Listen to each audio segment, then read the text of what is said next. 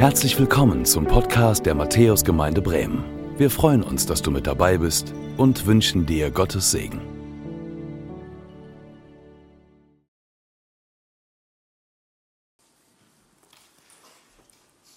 Ja, Gnade sei mit euch und Friede von dem, der da ist, der da war und der da kommt, Jesus Christus, unser Herr. Amen. Ich lese euch den einen Vers vor, der uns heute leitet, den ihr auch am vergangenen Sonntag schon gehört habt. Es geht um Römer 12 in den Wochen, die vor uns liegen. Und es ist heute der erste Vers, der uns beschäftigt nach der neuen Genfer Übersetzung. Da heißt es, ich habe euch vor Augen geführt, Geschwister, wie groß Gottes Erbarmen ist. Die einzige angemessene Antwort darauf ist die, dass ihr euch mit eurem ganzen Leben Gott zur Verfügung stellt und euch ihm als ein lebendiges und heiliges Opfer darbringt, an dem er Freude hat. Das ist der wahre Gottesdienst und dazu, sagt Paulus, fordere ich euch auf. Ich bete noch. Ja, lieber Herr, lass uns dein Wort heute verstehen. Und zwar so, wie du es einem jeden sagen möchtest, wie es wichtig ist dass es auf fruchtbaren Boden fällt, dass es aufgeht, dass es Veränderung wirkt hinein in das Bild, das du von uns hast. Und damit wir dich in deiner Liebe und in deinem Wesen ganz neu erfahren und kennenlernen dürfen. Und dass deine Liebe uns befreit, verändert und unsere Herzen zu dir zieht. Damit wir lernen, was Hingabe bedeutet, ganz praktisch für Körper, Seele und Geist. Amen. Ja, Fundament völliger Hingabe, so lautet die Predigtreihe.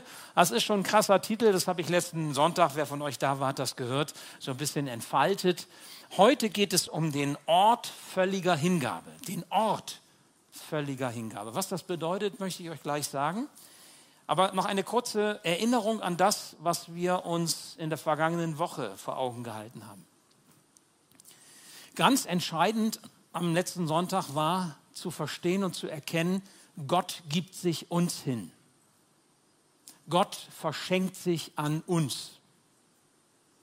Und das ist die Grundlage für alles. Das ist der Anfang von allem. Ohne Gottes Hingabe an uns klappt es mit unserer Hingabe überhaupt nicht. Wir haben darüber nachgedacht, wie man Hingabe definieren kann. Und ich habe es so bezeichnet, ein rückhaltloses sich hingeben an jemanden, rückhaltlos. Das heißt, da bleibt nichts zurück. Das ist nicht nur ein Teil von uns, ein Teil des Herzens, ein Teil des Lebens, sondern rückhaltlos, all in, alles rein. Alles auf eine Karte. Und ich habe gesagt, von der Definition her, dieses rückhaltlose sich jemandem hingeben geschieht mit innerer Beteiligung, mit größter innerer Beteiligung. Ich habe euch zwei Bibelabschnitte letzten Sonntag vor Augen gehalten. Ein entscheidender war Galater 2, Vers 20, wo Paulus sagt, nicht mehr ich bin es, der lebt, nein, Christus lebt in mir. Und solange ich noch dieses irdische Leben habe, lebe ich im Glauben an den Sohn Gottes, der mir seine Liebe erwiesen und sich selbst für mich hingegeben hat. Ein krasses Wort. Also nicht mehr ich lebe mein Leben nach meinen Vorstellungen, nach meinen Überzeugungen, mit meinen Erfahrungen, die ich habe, mit meiner Weisheit, mit meiner Erkenntnis, sondern ich lebe das Leben, das Christus in mir hineinlegt. Er hat sich mir in seiner Liebe rückhaltlos geschenkt. Und deswegen lebe ich das Leben, das er in mir lebt. Nicht meins, sondern seins. Und der zweite Text, den wir uns vor Augen gehalten hatten letzte Woche, war dieser krasse Text aus dem Jesaja-Buch, Kapitel 53, die Verse 1 bis 12, dieses Gottesknechtslied, wie man das nennt, wo deutlich wurde, was hat Jesus eigentlich getan? Und dieses Wort ist ja 700 Jahre vor seiner Geburt prophetisch vorhergesagt worden. Das war Gott so wichtig. Hingabe zu beschreiben, und zwar 700 Jahre vorher, damit sie es rechtzeitig verstehen, wenn Jesus kommt, was Hingabe bedeutet. Und da steht schon, er trug unsere Krankheit. Er trug unsere Schmach, unsere Scham, unsere Verletzungen. Unsere Schuld, all das, was uns von Gott trennt, trug er ans Kreuz, um den Preis zu bezahlen für uns. Und 700 Jahre später oder 730 Jahre später hat Jesus das getan, als er am Kreuz von Golgatha sein Leben gelassen hat. Hingabe. Wir haben gesehen, rückhaltlose Hingabe an jemand, das hat Jesus vorgemacht.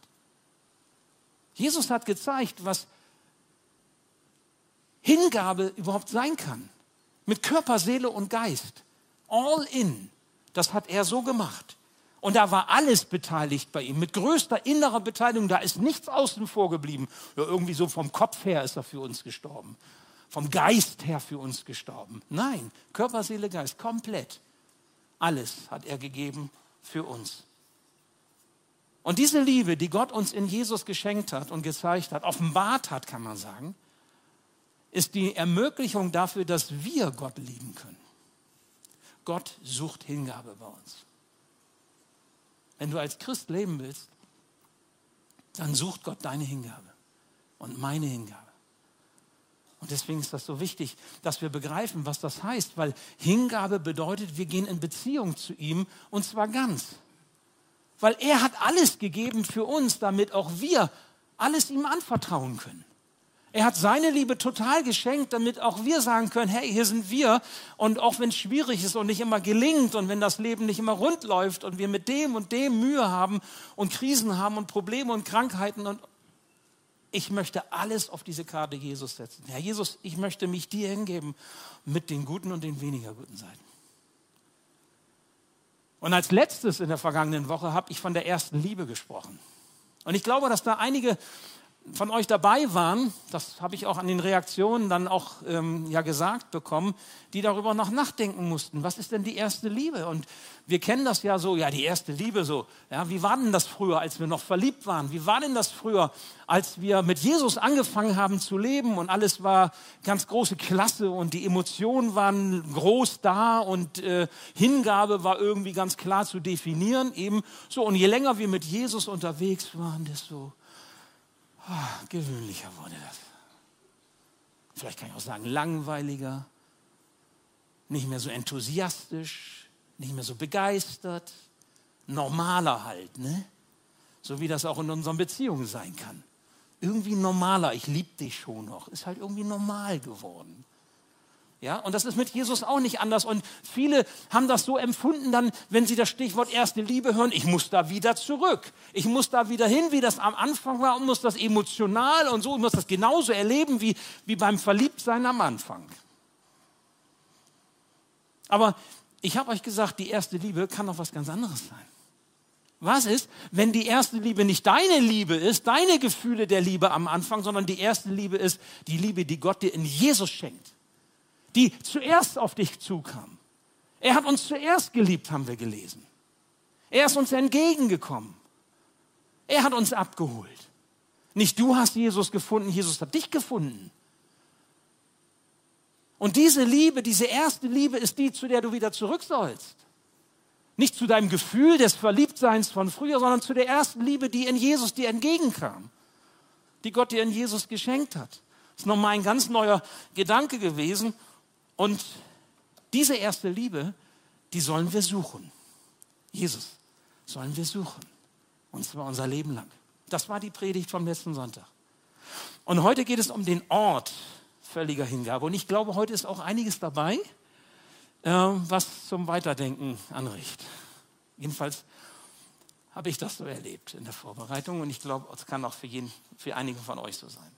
Ich möchte euch diesen äh, Vers Römer 12, 1 noch einmal vorlesen, aber nach der Luther-Übersetzung, der das ein bisschen anders übersetzt. Und da merkt ihr, man kann das unterschiedlich auch übersetzen und mehrere Varianten sind durchaus möglich, je nachdem, wie man ein, ein griechisches Wort überträgt und über, eben übersetzt. Es gibt immer eine Deutungsvielfalt. Und deswegen jetzt mal so ein, ähm, diesen Vers nach der Luther-Übersetzung. Luther hat so übersetzt, ich ermahne euch nun, Brüder und Schwestern, durch die Barmherzigkeit Gottes, dass ihr euren Leib, dass ihr euren Leib hingebt als ein Opfer, das lebendig, heilig und Gott wohlgefällig sei, das sei euer vernünftiger Gottesdienst, euer Leib. Jetzt überlegt doch mal mit mir zusammen, welche Rolle spielt denn eigentlich unser Leib bei dem Thema Hingabe? Also unser Körper. Was hat unser Körper mit Hingabe zu tun? Herz, okay. Geist und Sinn und Einstellung und Glaubensinhalt, ja, okay. Aber unser Körper? Unser Körper? Ist unser Körper wirklich wichtig in diesem Zusammenhang? Und als ich mir so diese Frage gestellt habe, habe ich gedacht, diese Frage ist schon ziemlich suspekt, ist schon viel, ziemlich voreingenommen. Weil ich auf einmal gemerkt habe, da stimmt ja was nicht, wenn ich so frage. Unser Jugendpastor und Nachfolger von Phil Miller, Jakob Bosin, der hat in der Planung für unsere Predigtreihe für diesen Sonntag eine interessante Formulierung gefunden. Er hat gesagt, wir sind als Gotteskinder so etwas wie ein Tempel auf zwei Beinen. Okay, also Tempel und zwei Beine. Okay, du bist ein Tempel auf zwei Beinen. Und der Heilige Geist prägt dich, bestimmt dich. Wenn du an Jesus glaubst, ist in dir, führt dich, heiligt dich, segnet dich, tut vielleicht das ein oder andere Wunder, was er ja alles tun kann. Machen wir uns klar, alles das, alles das, was wir tun, tun wir immer als ganzer Mensch, oder? Oder tust du etwas, wo dein Körper nicht dabei ist?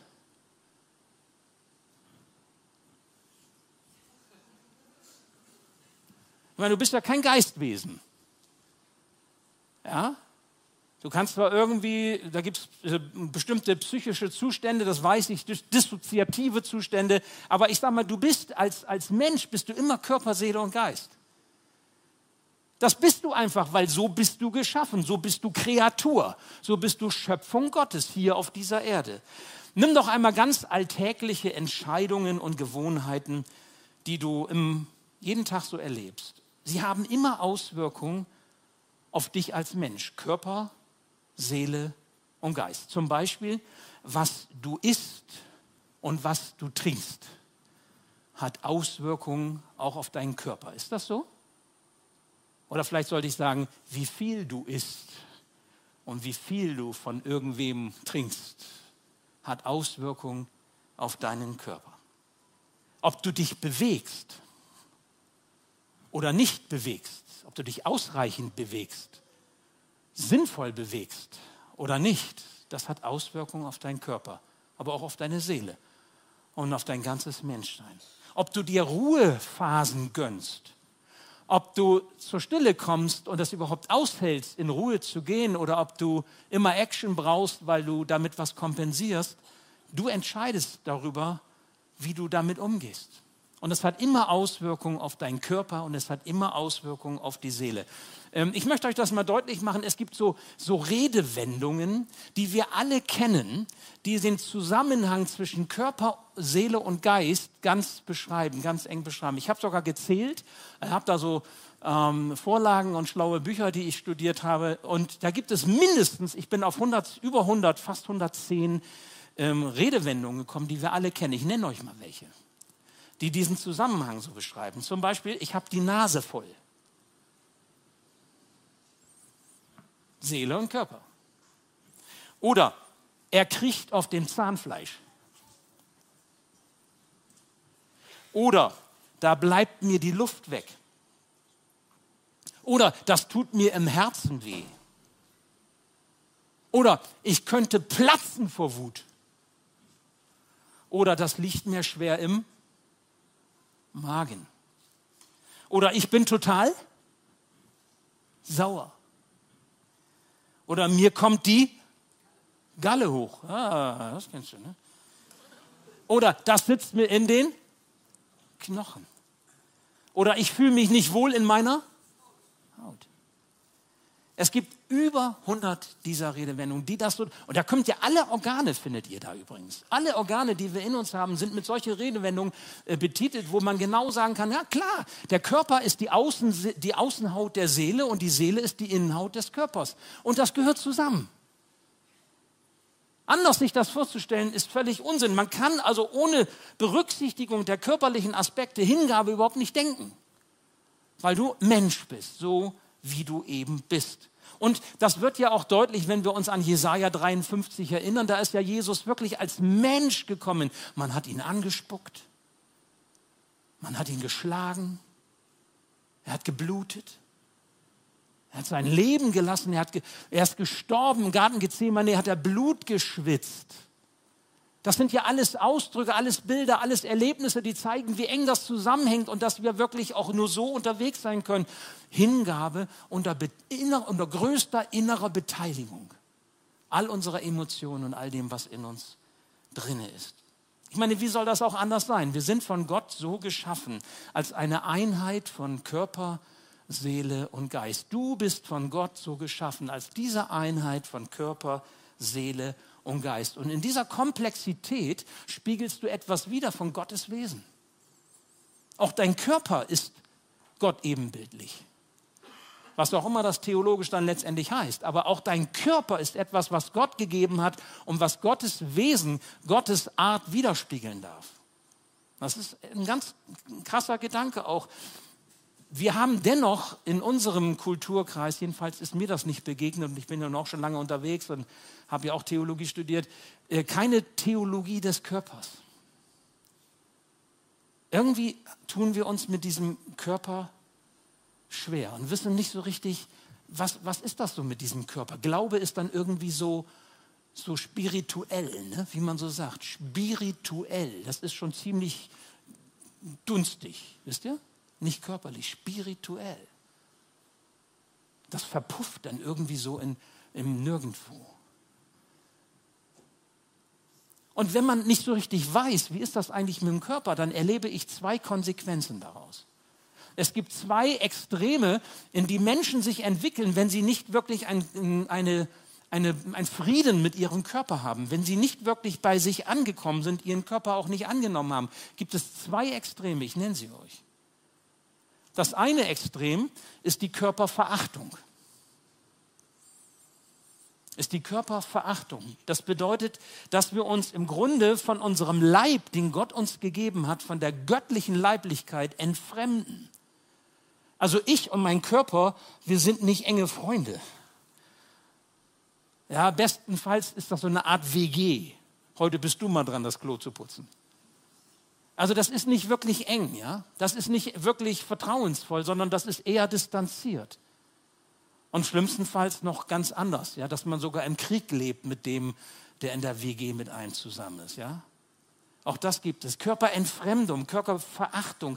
Die, das andere Extrem auf der anderen Seite, und das ist auch ein Extrem, ist das Stichwort Körperkult. Ja, so, Körper Kult, der ganz unterschiedlich aussehen kann, wo, wo Menschen ihren Körper quasi als so eine Projektionsfläche für das nehmen, was sie so in sich haben, was so ihre Einstellungen, ihre Haltung, ihre Wünsche, ihre so sind. Und dann lebt man so und zeigt sich so. Beide Haltungen, Körperverachtung, Körperentfremdung oder auch Körperkult, ich glaube, sie tun uns nicht gut. Sie sind nicht wirklich gesund. Und ich glaube auch nicht, dass Gott sich über diese extremen Positionen wirklich freut, weil er uns den Körper ja geschenkt hat, weil der Körper gut ist. Und weil er gesagt hat, du bist ein Ebenbild, Körper, Seele und Geist. In vielen christlichen Traditionen wurde der Körper schlicht vernachlässigt. Viele Menschen kennen das aus ihren christlichen Wurzeln her. Du darfst nicht tanzen oder darfst dich nicht freuen. Auch das gespaltene Verhältnis zur Sexualität, als sei Sexualität pfui und nicht auch etwas, was von Gott kommt. Aber das Problem ist ja nicht, dass Gott uns die Sexualität und den Körper gegeben hat, sondern das Problem ist, dass wir nicht richtig gelernt haben, gut damit umzugehen. Aber das hat auch eine geistliche Dimension. So wie Paulus sagt. Wir geben unser ganzes Leben hin. Körper, Seele und Geist. Aber wie soll das gehen? Wenn mein Körper irdischer Ballast ist, dann werde ich mit meinem Körper nicht gut klarkommen. Wenn mein Körper so eine Hülle ist, die eigentlich nur vergänglich ist und ich warte irgendwie darauf, dass dann im, im Himmel was anderes passiert und der Körper ist eigentlich ziemlich überflüssig, dann gehe ich auch im Leben damit so um. Aber ist das der Umgang, zu dem Gott uns befähigt? In seiner Liebe, Wenn er sagt, ich liebe dich so wie du bist, egal wie viel, was für eine Zahl auf der Waage steht oder egal wie du dich jetzt selber siehst oder wie du meinst, wie andere dich sehen oder wenn du dich vergleichst mit anderen. Die, die Folge eines solchen Denkens, manche Menschen sind sich richtig fremd in ihrem Körper und sie können mit dieser Gabe Gottes letztlich gar nichts anfangen. Wisst ihr, was passiert, wenn dann Probleme kommen? Also Probleme, die der Körper uns macht. Ne? Das fängt ja irgendwann dann an. Wann auch immer. Bei den einen oder anderen ein bisschen eher, wenn man älter wird. Also es gibt ja immer einen Gesprächsstoff, so ich sage mal über, über 50, 55 oder spätestens über 60 gibt es immer ein Thema. Du kannst immer erst mal zwei Stunden über Krankheiten und Arztbesuche reden. Hast immer gleich eine Gemeinsamkeit. Ne? Kannst du sofort teilen.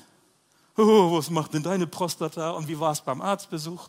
Ja? Und dein Blutdruck, wie sieht es denn aus? Und dann Diabetes. Ich habe ja auch so ein Ding gehabt, ne? und ein Kumpel von mir auch. Und dann haben wir immer gesagt, wie, und wie ist deiner? Und mit, mit App dann so, weißt du, ah, meiner ist höher, so, weißt du so. Ja. Was ist die Denke daraus? Was passiert? Wenn wir Probleme haben mit dem Körper, dann gehen viele von uns so mechanistisch daran, als sei der Körper eine Maschine. Das bedeutet, wenn da irgendein Teil nicht richtig funktioniert, tauschen wir es aus mit einem Ersatzteil, schmieren das Ganze noch ein bisschen, damit alles gut läuft und funktioniert und hoffen, dass es jetzt eine längere Zeit wieder gut geht. Das ist wie mit dem Auto und dem TÜV oder der Inspektion. Und wenn dann mal wieder was ist, gehen wir eben wieder hin und sagen, komm, noch ein bisschen schmieren, ein bisschen austauschen, damit das Ding noch ein bisschen läuft. Aber irgendwie ist das so rein, wie, ja, mechanistisch. Ihr Lieben, das ist nicht unser Leben. Körper, die Außenhaut der Seele, da ist nichts mechanistisch. Es ist lebendig. Es ist Gott ebenbildlich. Wenn, wenn denn irgendwie diese Probleme kommen und wir irgendwie gelebt haben, ohne uns Gedanken zu machen, was das körperlich bedeutet, dann rennen wir am Ende zum Arzt und sagen dem Arzt, gib mir bitte eine Pille gegen diese oder jene Symptome, damit es mir besser geht. Rein mechanistisch. Und der Arzt macht das natürlich, weil erstmal lebt er davon und zweitens, wenn der auch so ein mechanistisches Denken hat, dann ist das auch klar. Symptombehandlung. Ja, nicht kurativ, nicht heilend, sondern Symptombehandeln. So ist das in der Medizin. Weitläufig. Und wenn das nichts bringt, dann kann man als gewiefter Christ sagen, na hallo, hallo, da gibt's ja noch das Krankengebet der Ältesten in der Gemeinde nach Jakobus 5. Und dann lebt man, wie man will. Und wenn es dicke kommt, dann sagt man so, ihr lieben Ältesten, jetzt muss ich nochmal zu euch und jetzt bitte betet für mich. Ich sage da gleich noch was zu. Und wenn das nicht reicht und manche sagen, okay, da, ich kenne da noch jemand, der hat noch die Gabe der Wunderheilung. Dann gehe ich da hin. Um das ganz klar zu sagen, ich, genau, es ist, ich nutze diese Dinge. Ich nutze Jakobus 5. Ich habe das für mich selber genutzt und ich habe 50 Jahre eine Autoimmunerkrankung. Ich weiß, was das bedeutet. Ich nutze Jakobus 5, die Krankensalbung, für die Menschen in der Gemeinde. Und wir beten für sie, wir segnen sie. Und wir beten um Heilung und wir erleben Heilung. Ich weiß, dass Gott Wunder tut und habe das selber erlebt und ich bete für Menschen. Gott ist unser Arzt und wir dürfen mit allem zu ihm kommen. 2. Mose 15, Vers 26 heißt es, ich bin der Herr, dein Arzt. Und Gott kann das. Und Gott will das auch. Er tut es nicht immer. Wisst ihr, darum geht es mir nicht, ob Gott das tut, sondern es geht darum, was für eine Einstellung habe ich zu meinem Körper. Wenn du, ich sag mal, statt Diesel Benzin tankst, hast du ein Problem mit deinem Motor.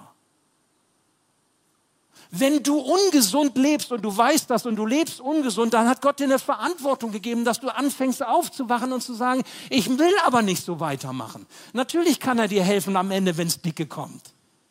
Aber er sagt dir auch, ich habe dir einen Verstand gegeben. Ich habe dir Menschen an die Seite gegeben, die dir sagen, Mensch, pass auf, achte drauf. Und nicht nur den Arzt, der dir eine Pille gibt, damit du noch eine Pille und noch eine Pille und noch eine Pille. Und wie viele ältere Menschen habe ich erlebt? Und ich selber habe viele Pillen nehmen müssen in meinem Leben.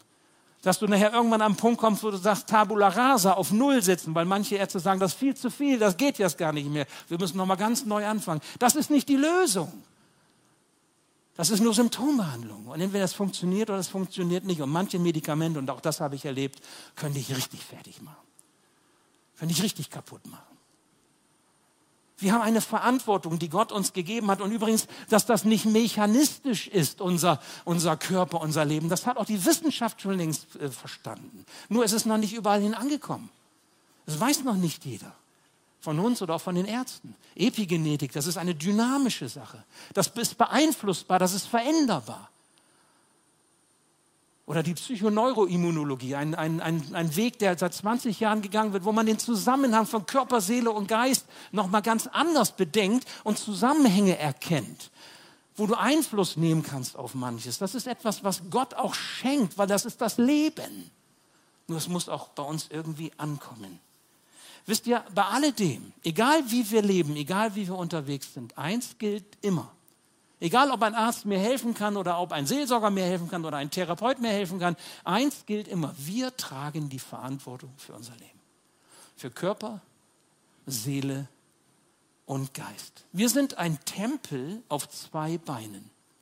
Du bist nicht schuld daran, wenn du krank wirst. Also jedenfalls nicht, wenn du ich sage mal, wirklich krankmachende Dinge wirklich gemacht hast. Im Sinne, ja, wenn, wenn, einer zu viel Alkohol trinkt, dann hat er mit den Konsequenzen zu leben oder er wird Alkoholiker.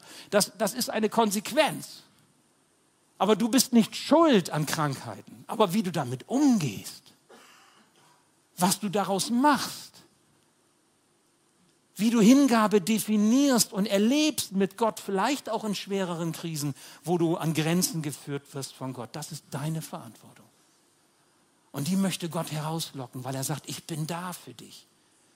Ich bin auch da, wenn es dir nicht so gut geht. Ich bin auch da, wenn du mit deinem Körper nicht klarkommst. Ich bin auch da für dich, wenn du dich nicht annehmen magst. Ich bin da für dich, weil ich habe dich geschaffen und ich habe dich so sehr lieb.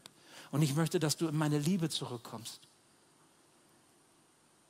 Paulus hat einmal im ersten Thessalonicher Brief, Kapitel 5, etwas ganz ähm, Interessantes gesagt. Irgendwann ist mir dieser Vers ähm, aufs Herz gelegt worden und ich habe für mich da etwas verstanden. Gott sagt, äh, Paulus sagt, Gott selbst, der Gott des Friedens, helfe euch, ein durch und durch geheiligtes Leben zu führen. Er bewahre euer ganzes Wesen, Geist, Seele und Leib, damit, wenn Jesus Christus, unser Herr, wiederkommt, nichts an euch ist, was Tadel verdient. Luther übersetzt, damit er euch unversehrt vorfindet, wenn er kommt. Körper, Seele und Geist. Gott möchte deinen Körper zum Guten prägen. So wie er auch deine Seele und deinen Geist zum Guten prägen möchtest. Was, was guckst du dir an im Internet? Wovon lässt du dich prägen? Was saugst du auf? Was nimmst du in dich auf? Womit fütterst du dein Herz und deine Seele? aber eben genauso den Körper. Wie gehst du mit deinem Körper um als diesem Ebenbild Gottes? Du trägst Verantwortung für diese Bereiche und er möchte dich prägen. Und deswegen diese Frage, wie stehst du so zu deinem Körper?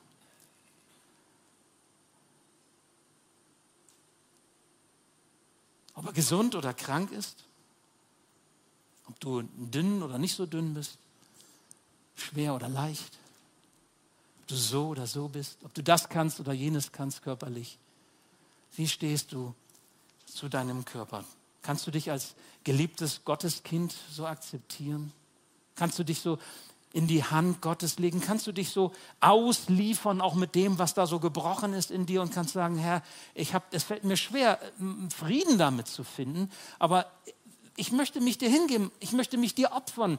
Ich möchte, dass, dass du das prägst, dass du das füllst, weil weil du machst es gut und, und du hast es gut gemacht und ich will das glauben, ich will dahin kommen, dass ich befriedet bin mit mir selbst, mit meiner Geschichte, aber auch mit meiner körperlichen Geschichte, mit meiner Seele, aber mit all dem, was ich erlebt habe, weil ich Mensch bin, Körper, Seele und Geist und das gehört zusammen.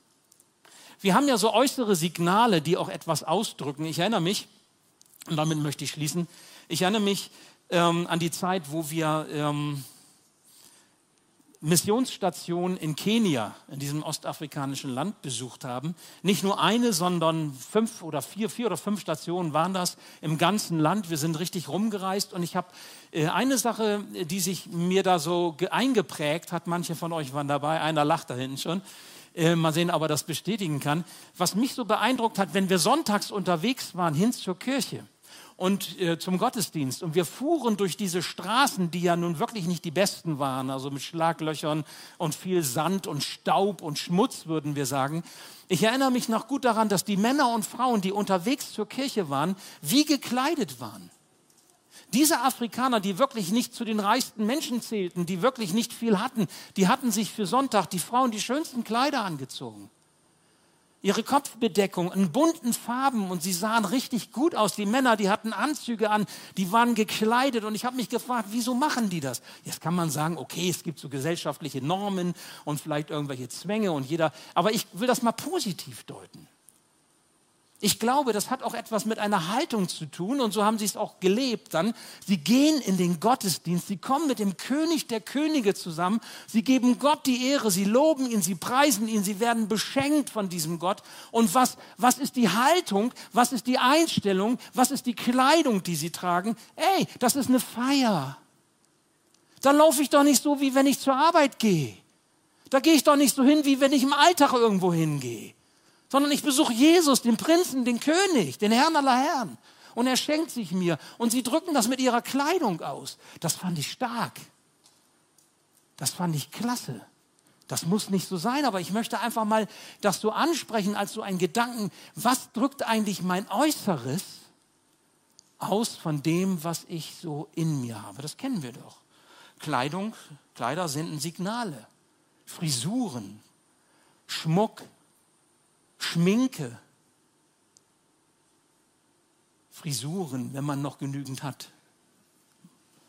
Am ersten Gottesdienst lächelte mich einer in der ersten Reihe so richtig an. Er hatte nicht mehr. Da war nichts. Wir haben uns verstanden. Bei mir ist auch nicht so viel. Liebster Jesu, wir sind vier. Dich und dein Wort anzuhören. Also, ähm, Tattoos. Was für Botschaften senden wir aus? Tattoos, die man sieht, nicht solche, die man vielleicht nicht sieht. ich verrate euch ja nicht, was ich alles habe. So, Tattoos, die man sieht. Ja, ihr lacht. Tattoos, die man sieht. Was für Botschaften sende ich aus? Was steht dahinter? Also ihr merkt, das ist ein Ausdruck von dem, was uns bewegt, was wir auch innerlich haben. Und deswegen noch einmal zum Abschluss diesen Vers, dieser Vers Römer 12, 1, um das deutlich zu machen. Stellt euch Gott mit eurem ganzen Leben, Körper, Seele und Geist zur Verfügung und bringt euch ihm als lebendiges und heiliges Opfer dar, an dem er Freude hat. Das ist euer wahrer Gottesdienst. In den nächsten Wochen wirst du darüber mehr hören, wie diese Einheit von Körper, Seele und Geist im Blick auf die Beziehung zu Gott sich auswirkt. Und du wirst Schritte der Hingabe gehen können, wenn du das möchtest, in den nächsten Wochen und Monaten. Wir werden dich dazu einladen. Ich würde mich freuen, wenn ihr Mut habt, diesen Weg zu gehen und vielleicht auch noch mal so ein bisschen das eine oder andere ganz neu zu bedenken, anders als ihr das bisher vielleicht so erlebt habt. Soweit, ich bete noch. Ja, lieber Herr, so gib du uns deinen Segen, dass dein Wort, das du uns gesagt hast, nachwirkt, dass wir es mitnehmen können und dass es zu dem werden in unserem Leben, was du für uns möchtest. Amen. Danke fürs Zuhören. Wir hoffen, dass du heute inspiriert und ermutigt wurdest durch Gottes lebendiges Wort. Unser Gebet ist, dass es viel Frucht bringt. Weitere Infos findest du unter www.matthäus.net.